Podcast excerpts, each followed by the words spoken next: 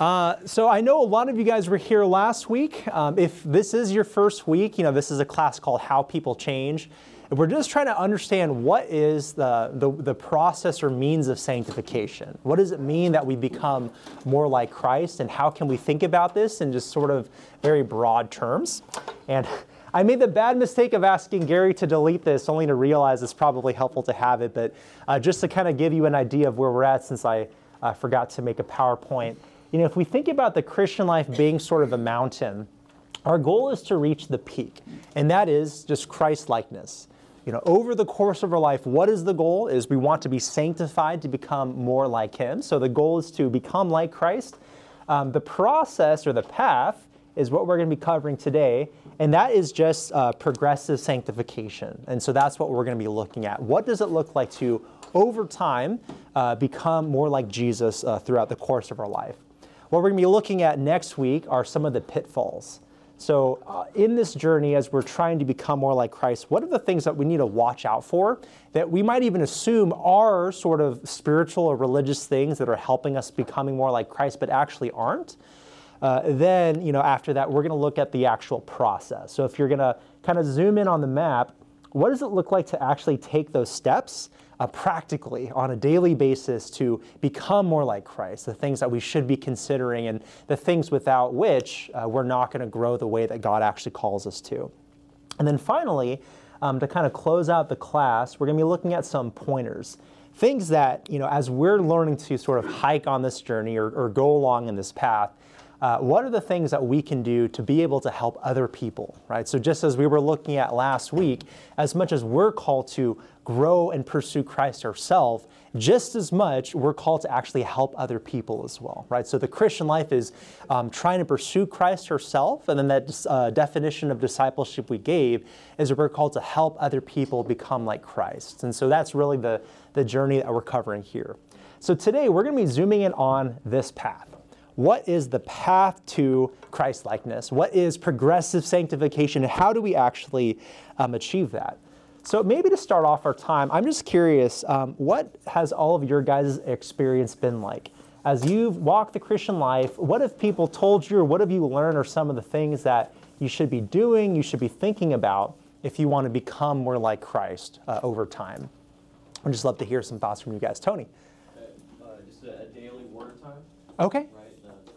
kind of course correct your mm-hmm. life over time. You will more, more, more like Christ because you're reading yeah. Okay, that's great. Uh, any idea why that's helpful?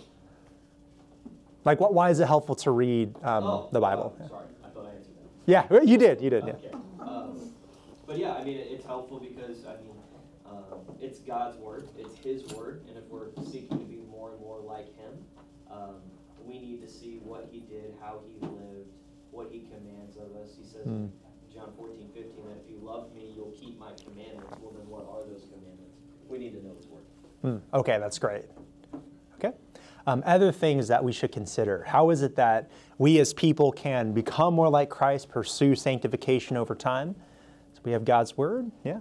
You just got to put in the work. I mean, part of that is building off of what He said, hmm. studying His Word. I mean, there is a lot of stuff in there, mm. a lot of stuff, and even people with photographic memories can't, you know, get everything down. Mm. And it's it's easy to forget something you learned, or maybe you saw it at one point in time, had it down. I mean, we've all got goldfish memory, whether right. we realize it or not. Right? Yeah. Myself included. Yeah. Maybe I've been hitting the head too many times. I don't know. That's great. So, so there's the element in which we do have to strive or pursue with diligence, right? To it's, know God and it's constant like work. Yeah. You got to put it in. If you don't, mm. Okay, yeah. So there's that element of uh, you know personal effort, right? Um, Bob, I think you were raising your hand. Yeah, going on with what excuse me, Tony was saying. Once we become followers of Christ, reading the Word is great, but we need to be t- led and taught, discipled by someone, mm. because it demands a change.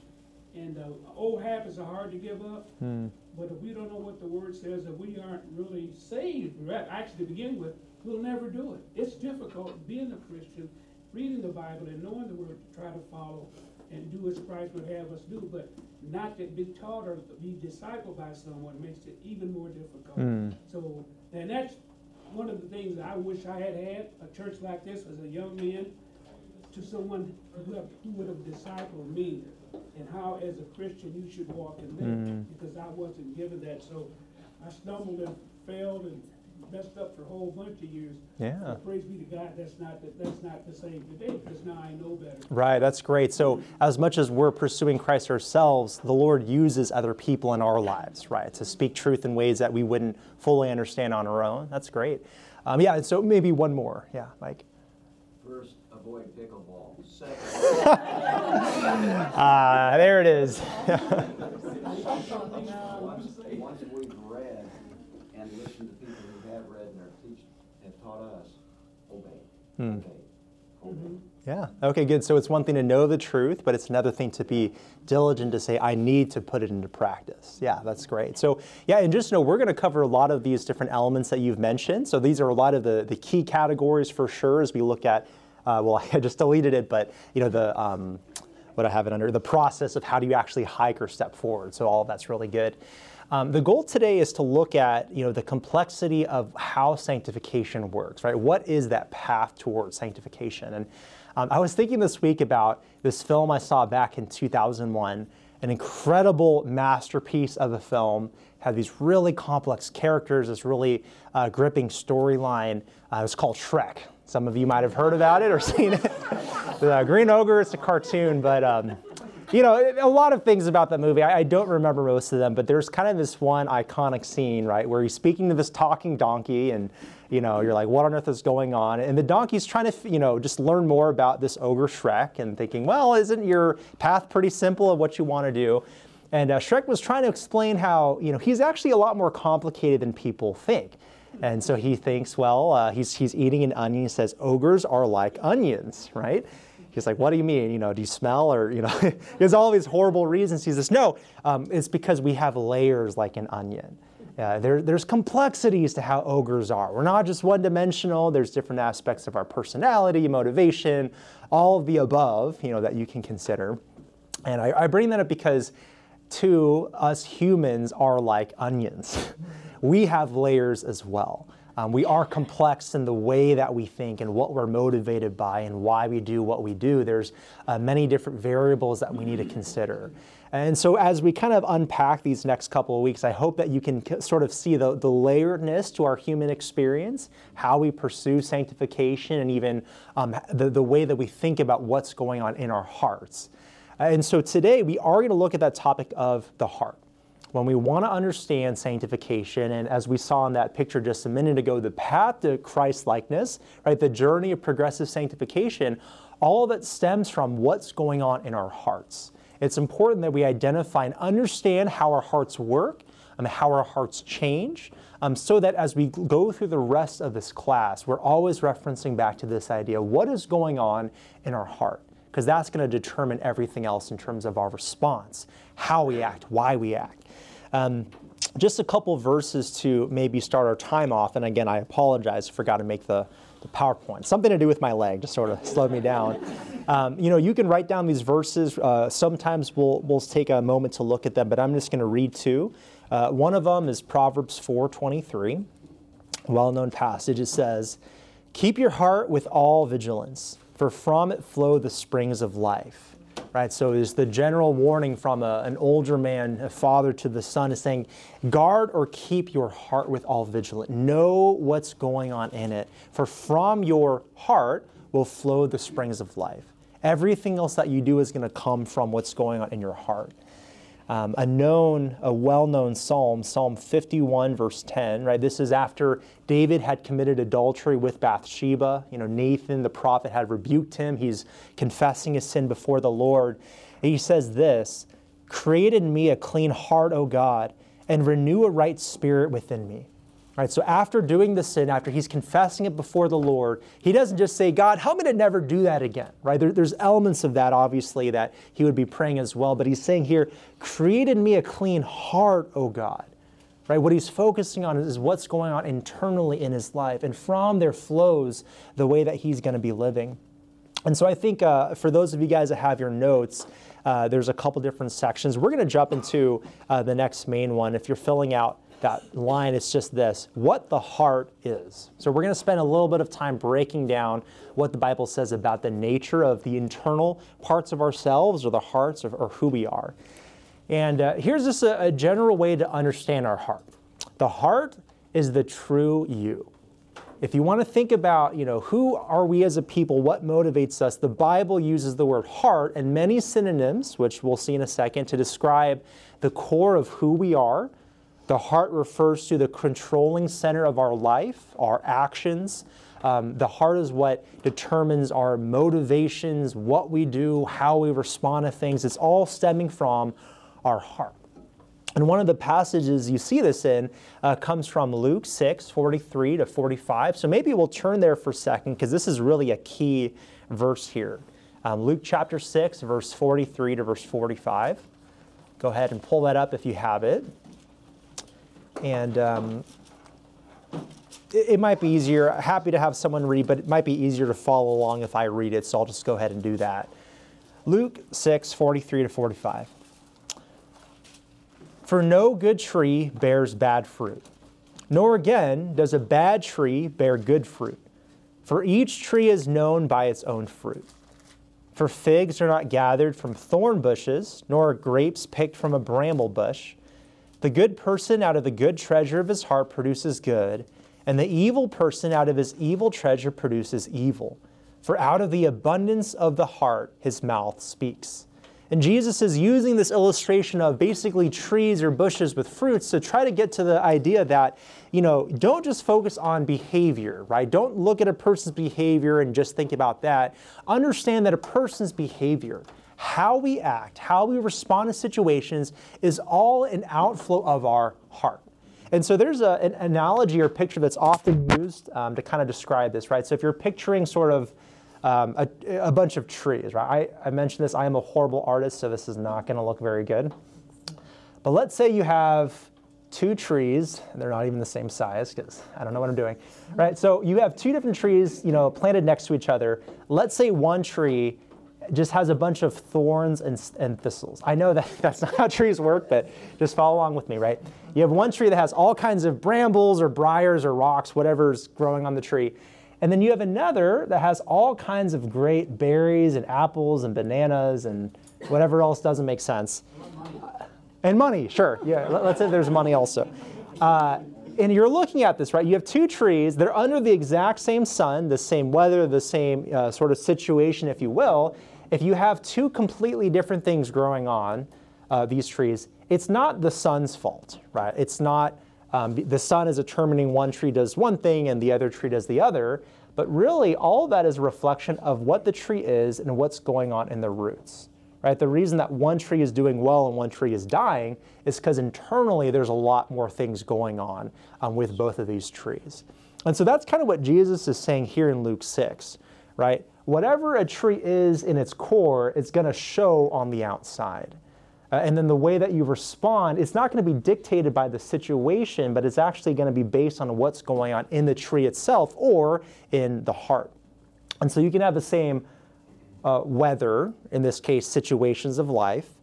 Then you're going to have different fruits or responses to those situations. And the reason why there are these different responses is all tied back to uh, what's going on in the different roots or the hearts of those individuals. And so we're going to unpack that a little bit. Um, you know, when you're looking at the pages of Scripture, right, uh, the Bible is very nuanced and complex in the way that it describes um, life. And so there's a lot of different words that you're going to hear um, Scripture use, but they're all synonyms for the same idea, right? You might hear how the Bible references our thoughts or our thought life. Uh, you might hear how the Bible references our spirit. You might hear how Scripture passages reference our soul or even the inner man or the inner person. All of those are different uh, words, they're synonyms for just describing the internal or the real you.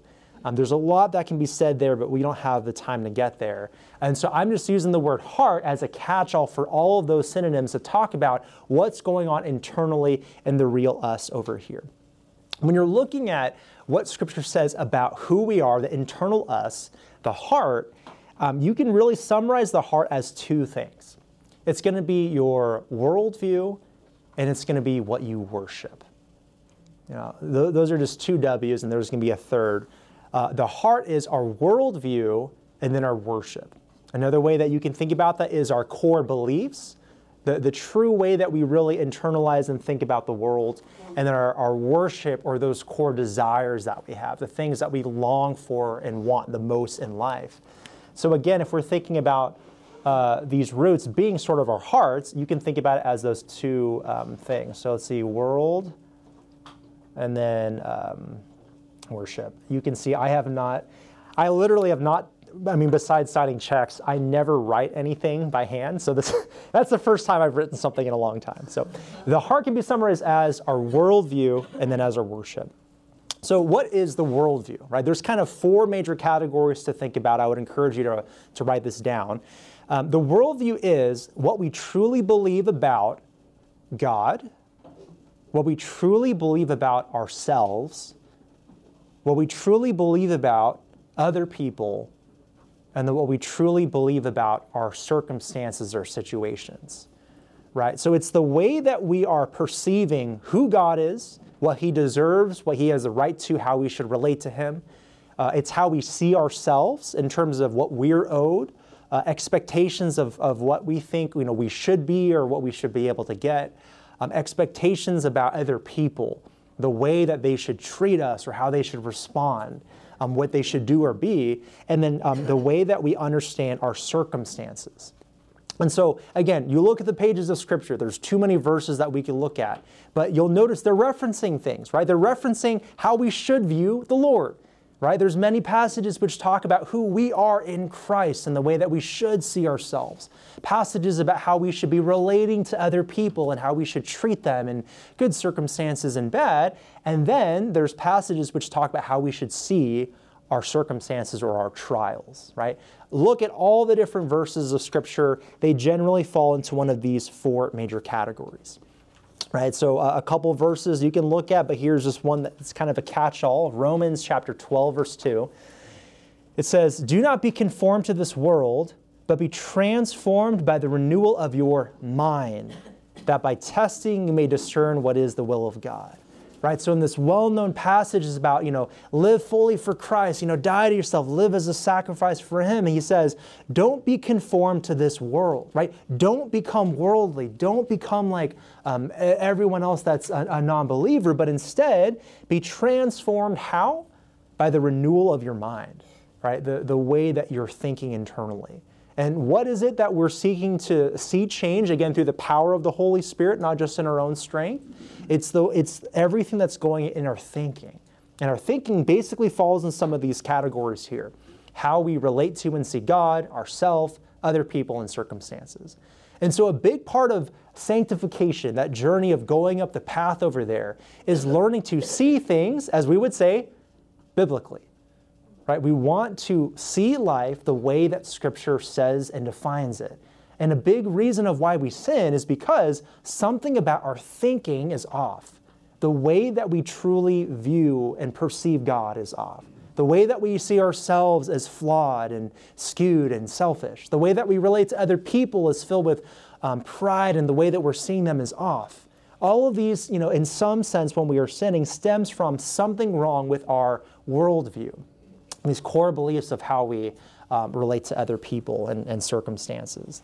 Uh, the second part about our heart, right, if we're thinking about who we are internally at the core of who we are, we have, of course, our worldview or these core beliefs, and then we have our worship.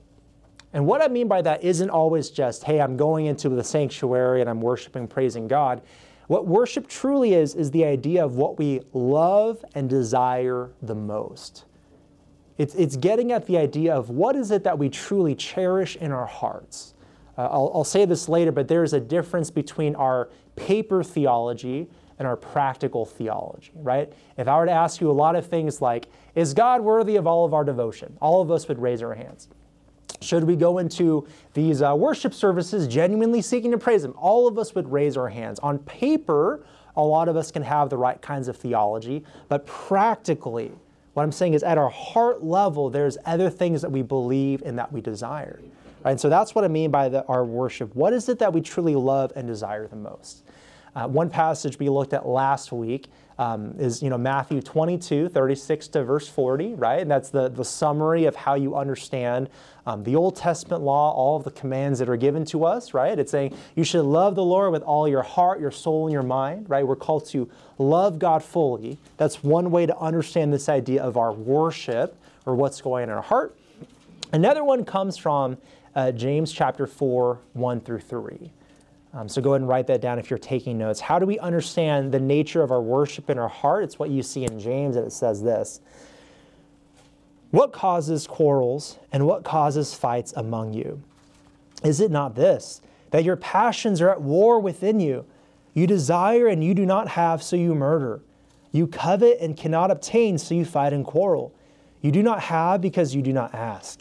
You ask and do not receive because you ask wrongly to spend it on your passions, right? So, what's the nature of sin according to James? It's yeah, James chapter 4, 1 through 3. It's saying that you have these instinctual based desires in your heart. And they are so strong that when you're not able to get it, you respond with some type of sinful action. Uh, and so that's the idea of our worship here. And so, you know, we know from Scripture, right? We're called to worship, we're called to love, we're called to desire the Lord more than anything else. When we wake up, what does a healthy Christian life look like? We're saying, God, today I want to serve you. I want to please you. I want to honor you. I want to love and cherish you. Right? That's the, the base of where we're supposed to start. We, we talked about that last week. In most cases, we're not there, right? You wake up, we're tired, we're groggy, we instantly think about ourselves. But the goal of the Christian life, what, we're supposed to do, how we're supposed to be properly motivated, is that we're living life from a posture of worshiping the Lord. And so, where does sin come from?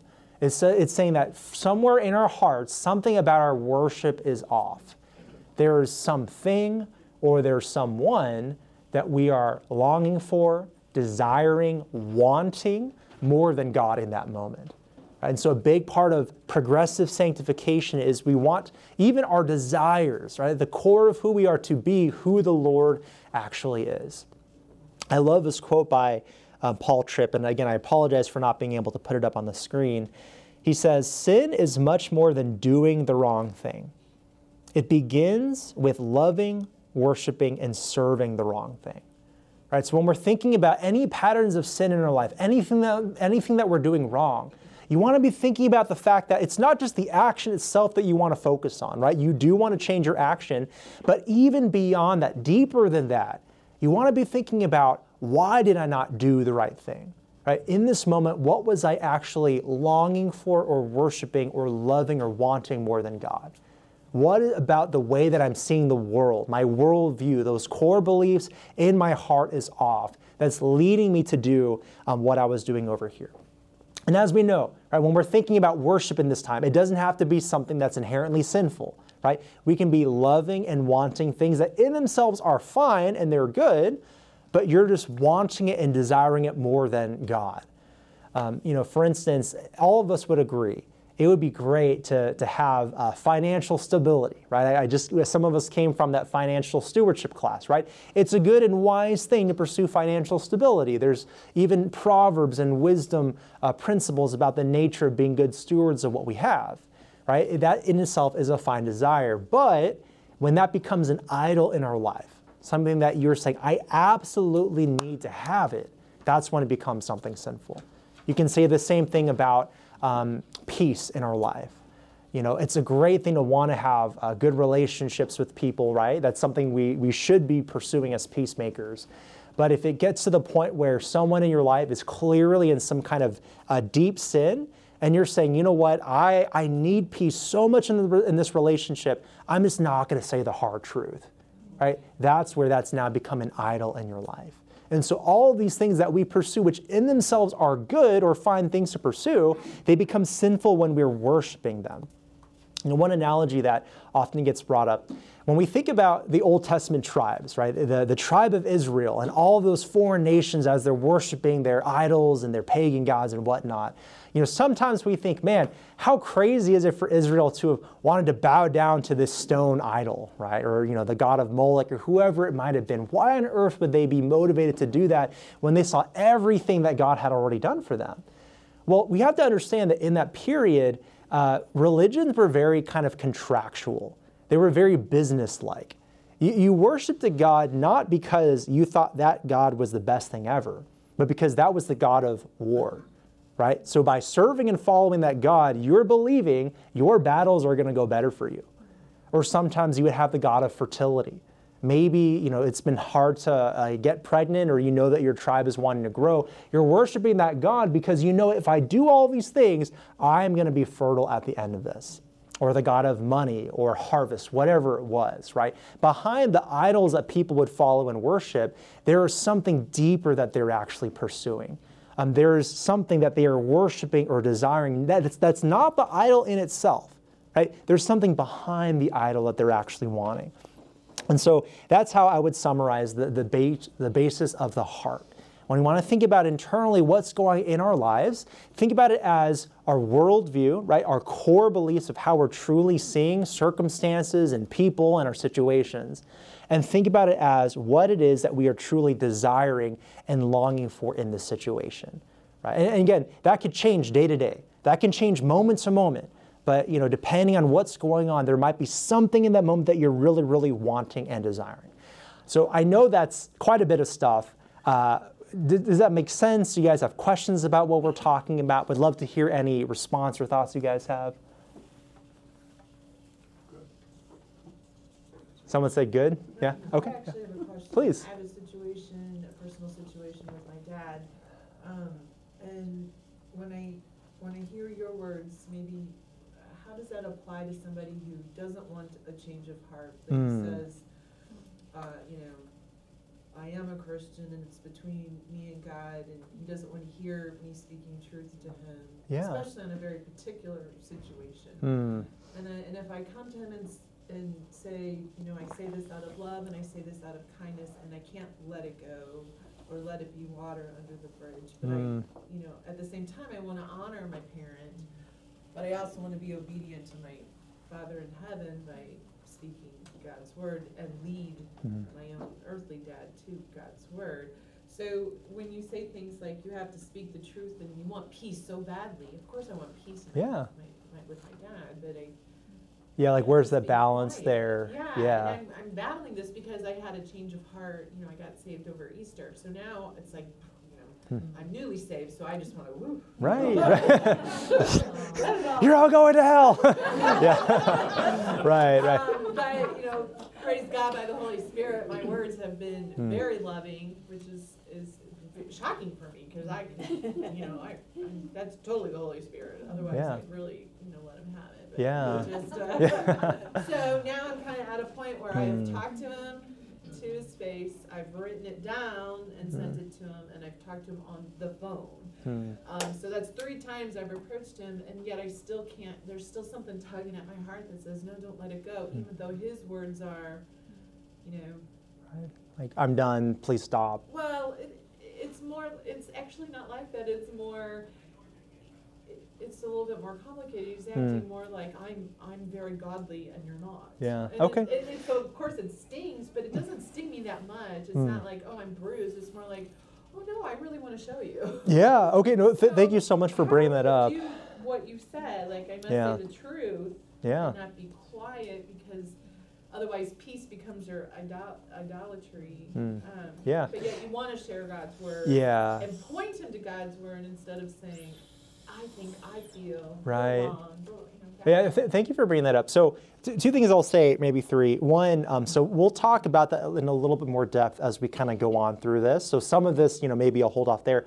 Um, because every situation's unique, there's a lot of factors. I would love to maybe speak with you after the class to talk about it a little bit more, because it kind of depends on every situation. What you quote unquote should do might be a little bit different, right? Because, like you're saying, you do want to speak the truth. There's a way of doing it tactfully or graciously there's a point in which you say, okay, in what sense am I, and I you know say this carefully, casting my pearls before swine, in the sense that you've already said enough.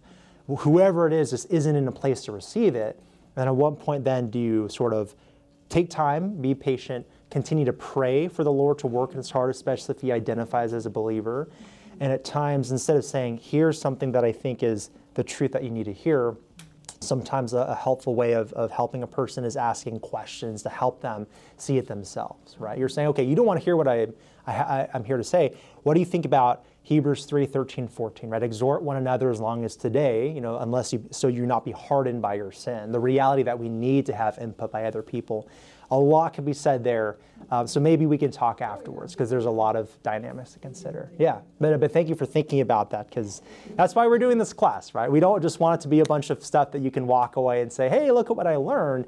You know, the goal is to think about how can we pursue Christ likeness ourselves, but then just as much, how can we help other people pursue that as well?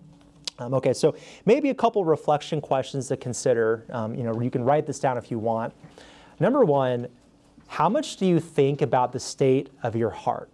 Right? So if we're saying that, you know, if what the Bible is saying is, you know, so much of how we live is motivated by our heart, our worldview of how we're truly seeing life and situations, our, our worship, what we're desiring, how much do you try to assess the state of your heart?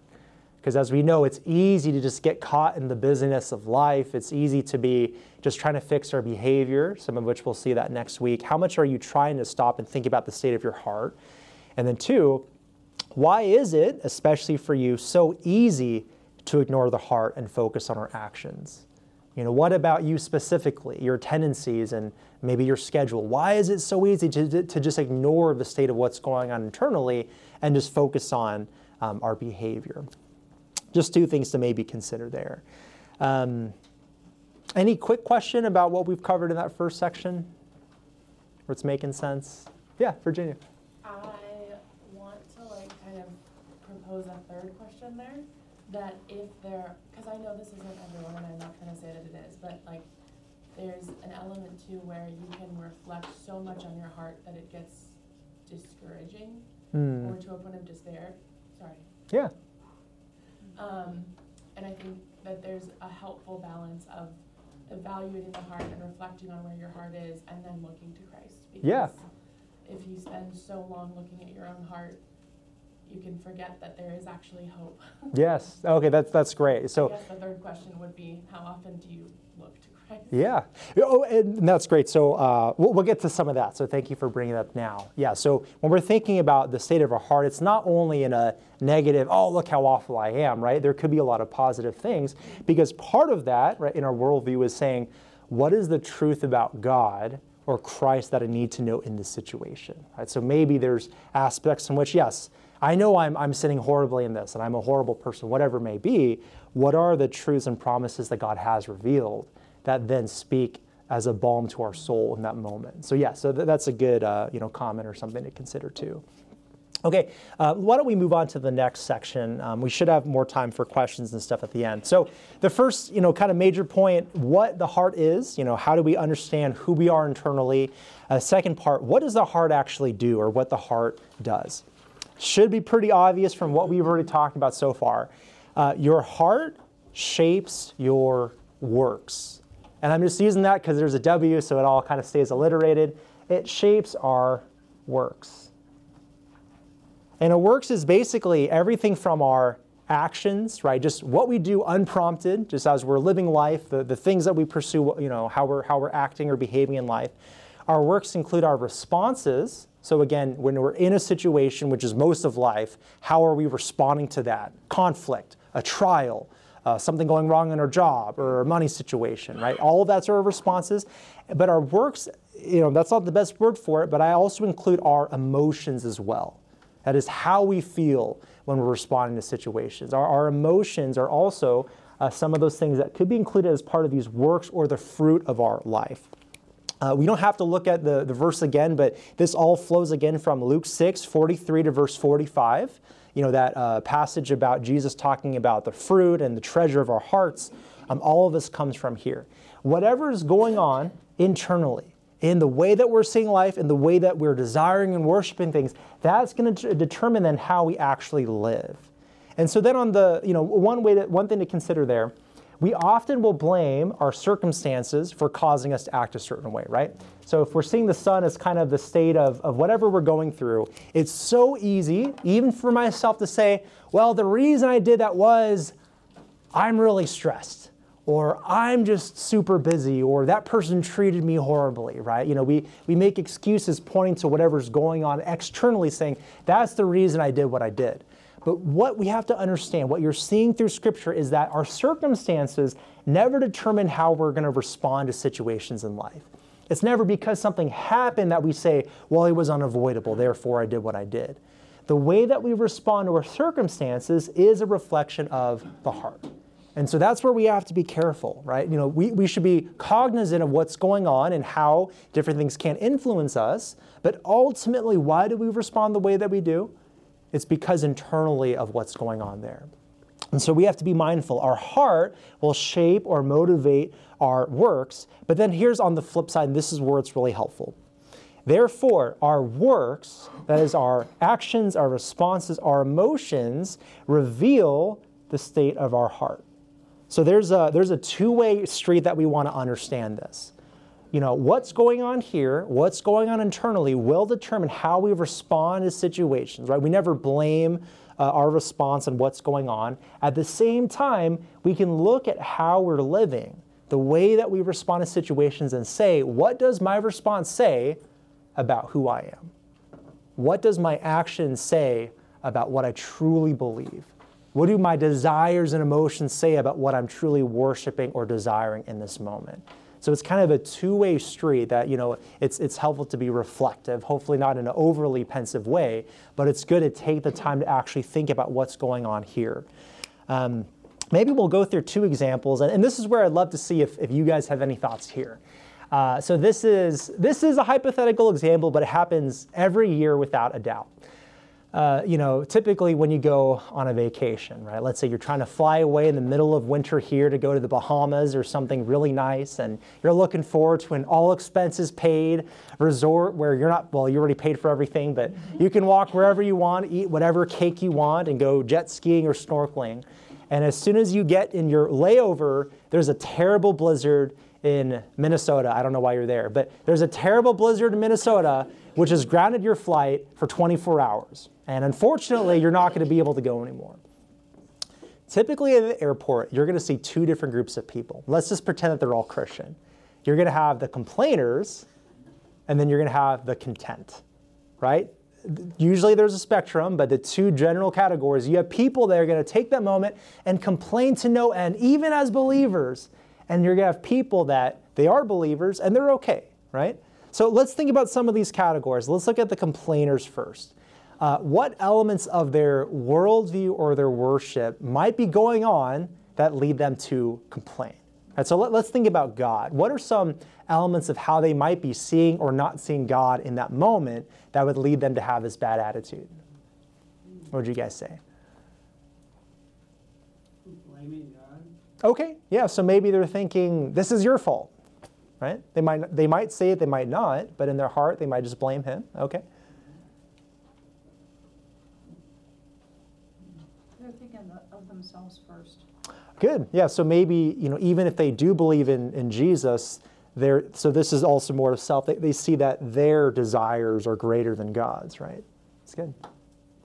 Or they just have a skewed perspective of God in the first place, where they view him more like a genie than they do. Yeah. Um, yeah. Good. So it could be. Um, hey, if, if I'm a righteous person, bad things don't happen to good people, right? And so I've been great. I go to church, I tithe, you know, and again, tithing isn't biblical for us today, but, you know, this shouldn't happen to me, okay? Uh, what about us? I know that one statement has already been made that was helpful. You know, we're seeing ourselves as the center of the universe, perhaps, right?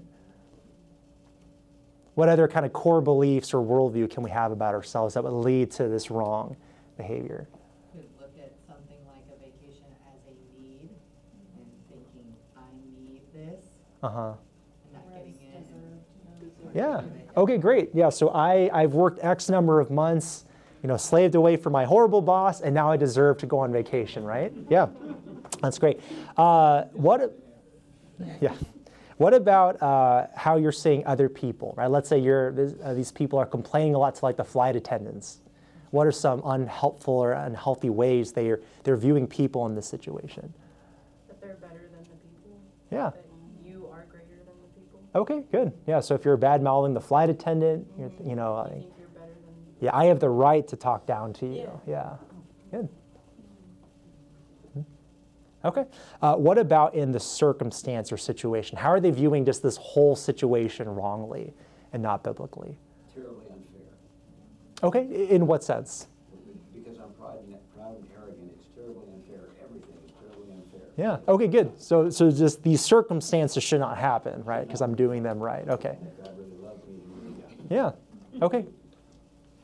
They're, they're seeing it, like the way that they're expressing it appears that they're seeing it as if it's unforeseen to them, but it's unforeseen to God, like it's outside of God's Yeah. understanding of how that should have happened. Yeah. Okay. Good. So um, again, you know, seeing God as He's not fully in control in that situation, and therefore life, you know, should go a certain way. Yeah, that's good. I think in a practical way, like if I was in this situation, I would start thinking about the waste of resources, Mm, time, money, all that stuff, yeah. and that would get to me. Okay, no, that's great. So just the, the amount of money alone that you poured in, right? If it's just all going down the drain, that's true.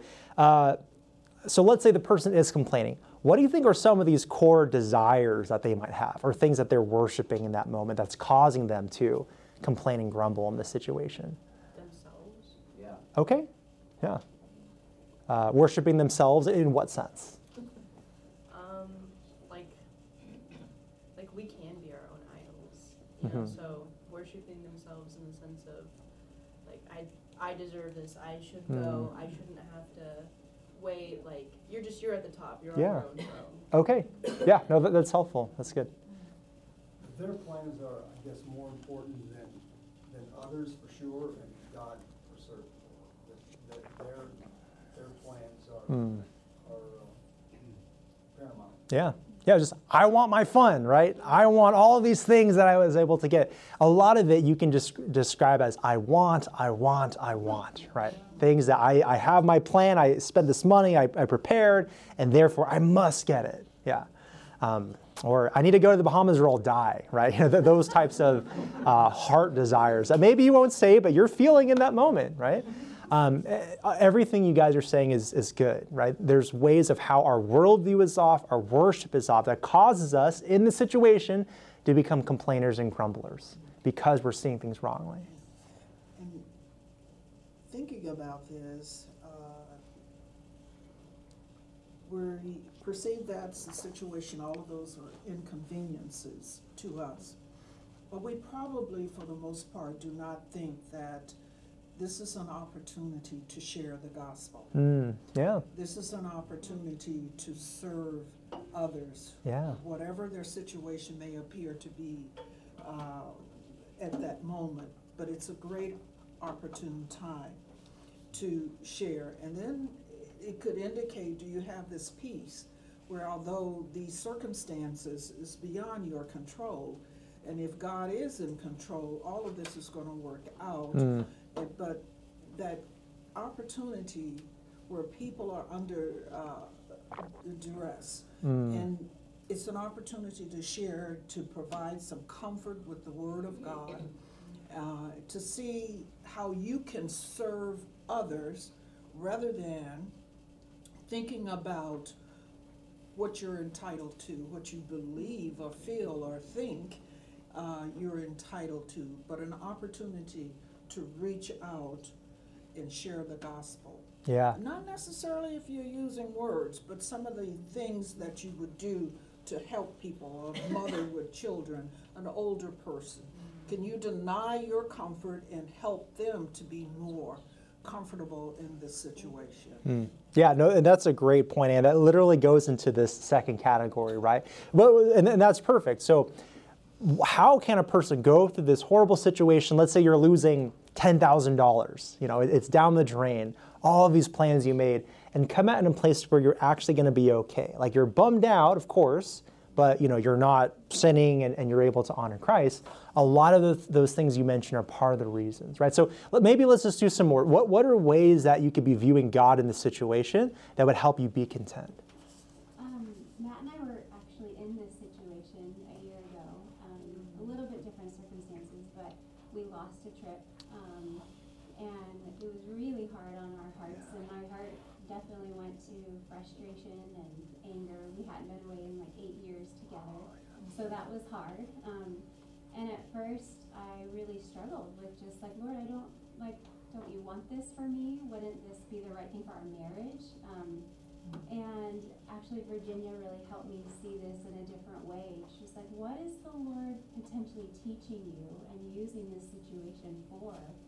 Um, to honor himself and to glorify himself. And at first, it just felt like, I don't know, I don't see how there's good in this. And then the Lord was able, he was kind to give us a refund on what we had already paid. And we were able to use that money to pay for our kids' school um, that fall. And we had no idea that was going to happen, like that they'd be in school. And I just see the Lord reworking, like that in that situation for our family, it was just the importance of our children and caring for them that we wouldn't have been able to otherwise had Yeah. we been on that trip. And so I think just seeing that God is above our circumstances, He's above our what we think is the most important, and He is sovereign and He sees the big picture. And just to trust Him, I think I needed to have a heart that was ready to trust Him that this hurts, this is painful, I'm gonna, and I, you know, confess that to Him. But that also my heart needed to be in a place of trust to Lord, hmm. what else will you do and how will you be glorified? Yeah. So, That's great. Yeah, and again, sorry that that happened to you, but praise God that you know that was redeemed. And so maybe some of the things you're saying, you know, recognizing God does have a purpose and a good purpose behind everything that's going on, even if we don't understand, and uh, it is good, right? There's there's a, a positive outcome through all of this, even if you couldn't see it in the moment, right? That's great. Yeah. Um, other ways that we should be seeing ourselves in, in this situation. Uh, first, then we'll get to. Yeah, I'll go for it. All right. Um, a lot of it's just looking at our own attitudes and keeping our own attitudes in check. I mean, something you have to, everybody needs to understand and take to heart is we're in a fallen world. It's not perfect, right? Hmm.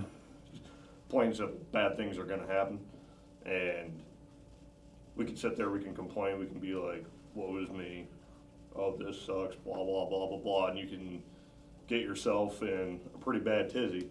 Hmm. But ask yourself, will it help? All you're doing is wasting mental time, energy, when it can be focused towards other things. And your example back there, it's like hindsight's twenty twenty, right? And it ends up working out for the best, and then you're just kinda like, oh. Hmm. I mean, we've all had that happen. Yeah. Okay. So it's truly accept the fact that the world is fallen, there is bad things that are gonna happen, but you can always make lemonade out of lemonade. Yeah. Okay. Uh, that's good. So you know, one thing you know you're saying is just yeah, uh, we live in a fallen world, right? So we shouldn't be walking around with this expectation everything is going to go our way, and uh, a lot of other thoughts there too. Um, but maybe just for time. So there's one other quick uh, you know s- scenario I want to give you guys. Imagine for a second uh, you tore your Achilles, right? You're going into surgery on Wednesday, and uh, it's going to take two or more months to heal, and you don't know if it's going to get full mobility back or what on earth could happen when you're under the knife. Uh, Yes, plus therapy, right? All of that's there. Uh, what are some, uh, you know, ways that we sh- we should be directing our worldview? Let, let's keep it on the positive side now. Clearly, there's a lot of unhealthy ways you could take that, right? What are some biblical elements of how we should be seeing life, right? Ourselves, God, the circumstance, in a way that would be Christ honoring and also help a person going through a situation like that? What would you guys say? Are you asking for a friend? Yeah, sure. No, it's uh, purely hypothetical. None of these actually happen. Yeah. I think the two things I was gonna say before actually apply to this as well, but like the two things that are helpful for me to think about when something like that happens is the first one is typically what, the way that my heart responds first is already a gift of the Lord in revealing to me where I'm worshiping. Mm. Uh, because it might have, you know, it might have been, my hope has been set on pickleball the whole season. And now I can't do that. And actually, it's a gift because I'm realizing that I was placing pickleball above you. And so it's like Mm. helping you realign your priorities and be like, okay, God, you've already given me a gift in helping me put my eyes back on you. And then the second one is this was something that was taught to me years ago, but is this eternal? Like that's Hmm. the, one of the most helpful things that's ever been told to me Yeah. was just reminding myself like, you know, this could last my whole life. This pain from my Achilles or I could be hindered in being able to do all of these activities. But at some point, that I am going to have peace in a new body and be present with the Lord. Hmm. And this thing that is going on is not eternal. Yeah. Okay. Yeah. Great general helps that apply to both situations for sure. Um, yeah. Were you gonna say something, Bob? Well, yes and no, but. I, it's it's fine. I thought you raised your Takes hand. me back to the book of Ecclesiastes. There's a time and a place for everything under Hmm. the sun. And in those moments when we don't know for sure, we need to just take a moment and give thought. Yeah. Why has God allowed me to be here instead of here? Hmm. And again, like someone else said earlier, take those moments. You might, there might be someone he's gonna put in front of you, you need to speak to Hmm. about him.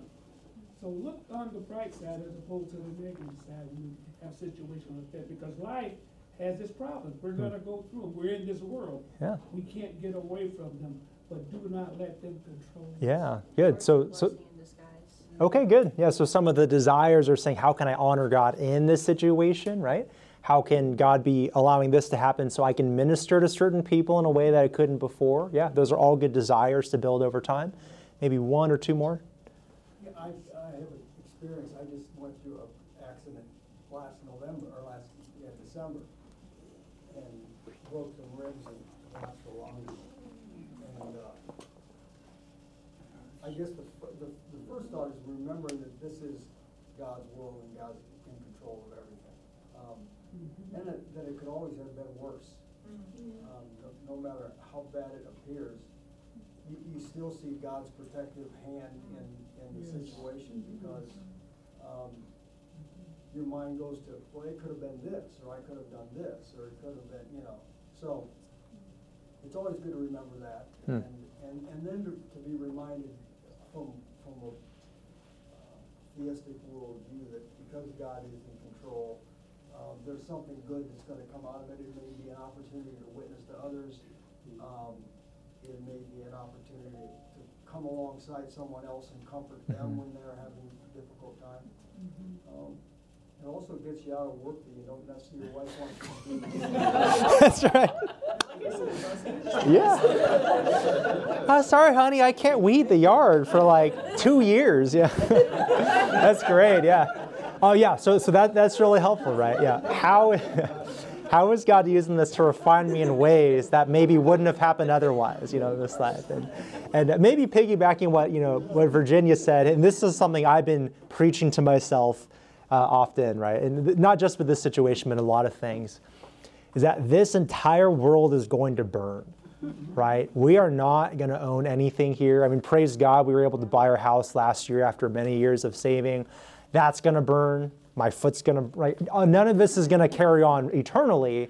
Um, only our relationship with Christ and everything that we have to look forward to, right? And so um, that's just one helpful example that hopefully all of us can consider as well. But hopefully, you guys are getting what, what we're trying to do, right? Again, our our heart is what's going to determine or influence how we respond to situations. We're never forced into how we respond. Uh, and then in the same way, we can look at how we're living as a reflection of our hearts. And so I hope we're doing both of those things. And, and we're going to get into how we actually do this in just a second. Let me give you another quote by Paul Tripp because I think it's helpful. It says, If you want to know what you're really living for, if you want to know what really controls your heart, don't look at your confessional theology. That's what I'm calling your paper theology. Look at where you find joy. Look at where you run after pleasure. Look at what makes you angry. Look at what you hate. Look at what you love. And you will begin to understand what is really an effective, functional, street level control of your heart. Right, so I'm not saying theology isn't important because we need it, and we're going to go more into that over time. But he's trying to say if you want to know what you truly are, what you're truly living for, pay attention to how you're responding, both in your actions, but also in your emotions and your desires. Think about why you're angry over what you're angry for. Is it truly something that God's word would say you should be angry for? If not, that means something is off about how you're seeing life. There's probably some kind of idol in your life, in your, in your heart. Is there a reason or something that you just really desire so much so that it's making you bitter or envious towards another person or, or crabby when you talk to someone that has something? Right? It, maybe the thing you want in it isn't wrong, but there's probably something off about how you're seeing life that's unbiblical. There's something that you're worshiping or wanting that's off. So pay attention to what's going on in your life because it'll show you who you truly are. Again, a couple reflection questions to think about. Uh, this should be pretty obvious, but how can you regularly use your works, right? That is your actions, responses, and emotions as a barometer for what's going on in your heart? What would that look like for you today? As you're thinking about this upcoming week, how can you practically do this? And then, kind of connected to that, how do you need to clear your schedule so you have time to do so? That just goes for everything in the Christian life, right? Uh, most common problem when you talk to people struggling to just have that ongoing relationship with Christ. But this applies too for this self reflection and, and, praying back what we're struggling through to the Lord. How can you make sure that you're putting that relationship as paramount in your life before everything else? Make sure you're making time to spend time with the Lord and really know what's going on there. Hopefully, that's been helpful. Yeah. I'm sorry, I know I've talked a lot, but I have something that's like right in this arena. Um, confessional and functional theology was something we talked about in our book study on gospel treason, because gospel treason goes through go- uh, those two. And afterwards, I started this practice with some people that I meet with, where, like, I would write down my confessional theology and then have that person write down my functional theology, because I think I can deceive myself. You know what I mean? Like, or if, as I'm writing down my functional theology, I can justify it. Um, but when someone else who's like a spouse or a best friend or a discipleship kind of relationship where there's a vulnerability and willingness to be honest, it's so helpful to have someone else who sees your reactions, your responses, your all of those different things where you don't necessarily see that in yourself. Mm. It's so helpful to have someone else do that mm. to be able to confront things that maybe you yourself would justify. Yeah. Okay. No, that's a good word. And uh, yeah, so part of it is you know you do everything you can yourself, and as we'll see in, in a couple weeks, we need the input of other people. So we do it ourselves, but because we can be so blind, we need the input, the exhortation, the loving correction of the church. So that, that's a good word. Um, yeah, so just think about that. How are you making sure that you are doing this? That you don't just go about life, but you're saying, Lord, what is going on here? You help me to understand your word so I can work through whatever issues are going on. So we've seen what the heart is, what the heart does. Finally, and very quickly, I don't think I even left a space on here, what the heart needs, it needs to be changed, right? This is where we need to focus for sanctification. Going back to that picture I, I deleted, the path towards Christ likeness is the, the path towards progressive sanctification is heart change, is allowing God's word as we engage with it, as we engage with people and our circumstances to correct the way that we are living and who we are at our core. And so think about this, right? So here's a couple applications to consider as we're closing out our time. You can put this under your conclusion section. When you're seeking Christ likeness or change over time, seek change at all three levels your worldview, that is, how do I need to allow Scripture over time to change the way that I'm seeing God, seeing myself, seeing our circumstances, seeing the way that I'm treating other people? How can I allow God's Word through my own personal devotions and relating to other people shape what I'm truly desiring or wanting most uh, in, in any given scenario? And then how can I seek to change my works or my behavior as well, right? So you do want to correct what you're doing, and there's times where you need to take more intensive effort towards that, but don't just focus on the behavior alone, right? You do seek to change your behavior, but beyond that, think about how can I use God's word to shape what's going on internally here. And so that's the first just general practical thought. Seek change at three levels. Uh, secondly, we already mentioned this know the difference between paper theology and practical theology. We want to study God's Word. We want to know its truth well. We want to go to Bible studies and engage in talking with people. But just know that because you can recite something, it doesn't mean you actually believe it in your heart. That's, that, that's where the meditation and the power of the Holy Spirit comes from, is that what we know in our head truly becomes something that we trust in and, and prioritize in our life. So know the difference between paper theology and practical theology. And then finally, and this is hopefully a big encouragement, one of the things that we started off the class with last week was 2 Peter 1 3. Does anyone remember generally what that verse was, was saying or talking about? Ashley, you're, you're shaking your head, yeah? Yes, yeah, exactly right. God has given us, His divine powers granted to us all things that pertain to life and godliness through the knowledge of Him. Right? So, so many times when we're thinking about spiritual change, it's easy to say, you know what, I really need to pay $200 an hour to go talk to this professional because he's the one that's going to be able to give me all the psychological things that's wrong with me, right? You can think about all these things that we go to before we say, what does God's word actually say? You know, if there's one thing you're walking away from this class, I, I hope that you're encouraged to believe that God's word does have all of the answers.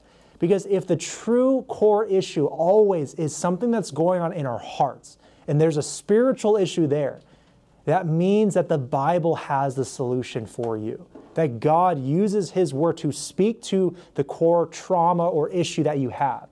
And that means, or that doesn't mean, that your situation will always change, right? Maybe you'll go through whatever the hard work situation or health issue is, right? You're not going to be able to read a passage and say, look, oh, everything is, is fine and dandy.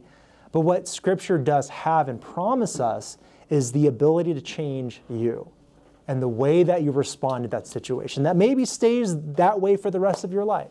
But God has given you everything you need so that you would be changed. And so I hope that you would be finding that encouraging. That's why one of the basic things we need is to know and delight in God's Word. It's why any kind of devotional or discipleship relationship or new believer, you always start with saying, look, you need to be in God's Word, not just because you're trying to force a behavior, but because that's where change will always start from. One more passage I'll close with because we know it well uh, Hebrews 4, verse 12. For the Word of God is living and active, sharper than any two edged sword. How is it sharp? It's piercing to the division of the soul and of spirit and discerning the thoughts and intentions of the heart. It's by knowing God's word that we can know exactly what's going on, that God can do his surgical word, uh, his surgical work. That's why we need it ourselves, but also we need from other people. So uh, I know that's a lot, uh, depending on your background. Maybe a lot of this is familiar. This might be brand new to some of us. Uh, what, what, do you, what do you guys think? What are your takeaways? What are your questions? You know, I just keep not hearing. His, the scripture says, I put into you a new heart. I mean, that's our foundation. Mm-hmm. He has given us a new heart. And each time, and I had it yesterday and I had it this morning, where I was confronted with a situation and the natural me, Mm-hmm. but the new heart says, I want to please the Lord. Mm. And so I check that response because I have a new heart. Yeah. And we all who have been born again, we grow. I love what this lady in the front said. This is this is the growing. Mm-hmm. Don't make excuses. Mm. No, there's no excuse. The reason the flight was delayed was because we trust, in our hearts, we trusted that if we really trust what we say we trust, the Lord's in control. Mm. That's good. No, I don't understand. I thank Him because I have put my trust in Him to guide and direct, and I will respect what He brings into my life. Mm. Yeah. I mean, that is to me what I have grown into and will continue, like I said, even yesterday and even this morning, right here in this building. I had to check myself and say, the new heart. The Yeah. new heart. Yeah, amen. And uh, again, tying back to what we had talked about last week, you know, we do everything we can in our human effort in the sense that we're called to strive for holiness and we're called to pursue the Lord, knowing that it starts with the power and the work of the Holy Spirit. He is the one who's first changed us and enables our ability to um, do the things that we're called to do. Yeah. And my question, well, it's not gonna be a quick one, but I think it's important for this type of, um, uh, class that we're engaging in and talking about the behavior and the trusting and understanding, uh, God's word and the application of that word to our everyday life. Could you help us and explain to us what is the position of the church here? When it comes to perhaps persons who may be taking medication for a particular behavior. Hmm. Um, because I would like to know, uh, about the chemical imbalances that Yeah. can occur with persons, different individuals, Hmm. or uh, a malfunction that may have occurred in the body Hmm. uh, at birth or a person that was born with it. But what Yeah. is the position when we're speaking about how the scripture helps us with everyday situations, problems, difficulty, etc. Of when that individual may get to a point in their life where they need some help from a physician. Yeah. Okay. That, that's a great question. Like you're saying, it's not a, a quick answer. Um, so I'll, I'll try to give a, a brief one here. If anyone has questions, happy to talk about it more. So as far as I know, I don't think we have an official church policy in the sense that we have some kind of written document that's been affirmed. Um, but I do know the general counsel we would say and give is that, you know, there are some, you know, uh, circumstances like, for instance, types of depression, which can be truly biologically rooted, right? In which for a person after, you know, some diagnosis they're saying, hey, I think there's some kind of chemical imbalance, and by taking meds, this can be helpful to be able to not respond in certain ways or feel certain emotions. So we would say there's definitely a place for true medical help. Um, we would also say, based on what we're seeing in Scripture, if most of our issues are truly spiritual, many of the times the reason why a person feels bad or might need some type of medication, let's say it's ADHD or depression or whatnot, is really having a spiritual root. Right? Whether it is um, pride or worship of something, to where the reason they feel bad isn't because of something biological, but it's actually a spiritual heart issue. And so in those cases, we would say, yeah, you, you don't need medication, you really need heart change, right? You need to study God's word and, and seek Him.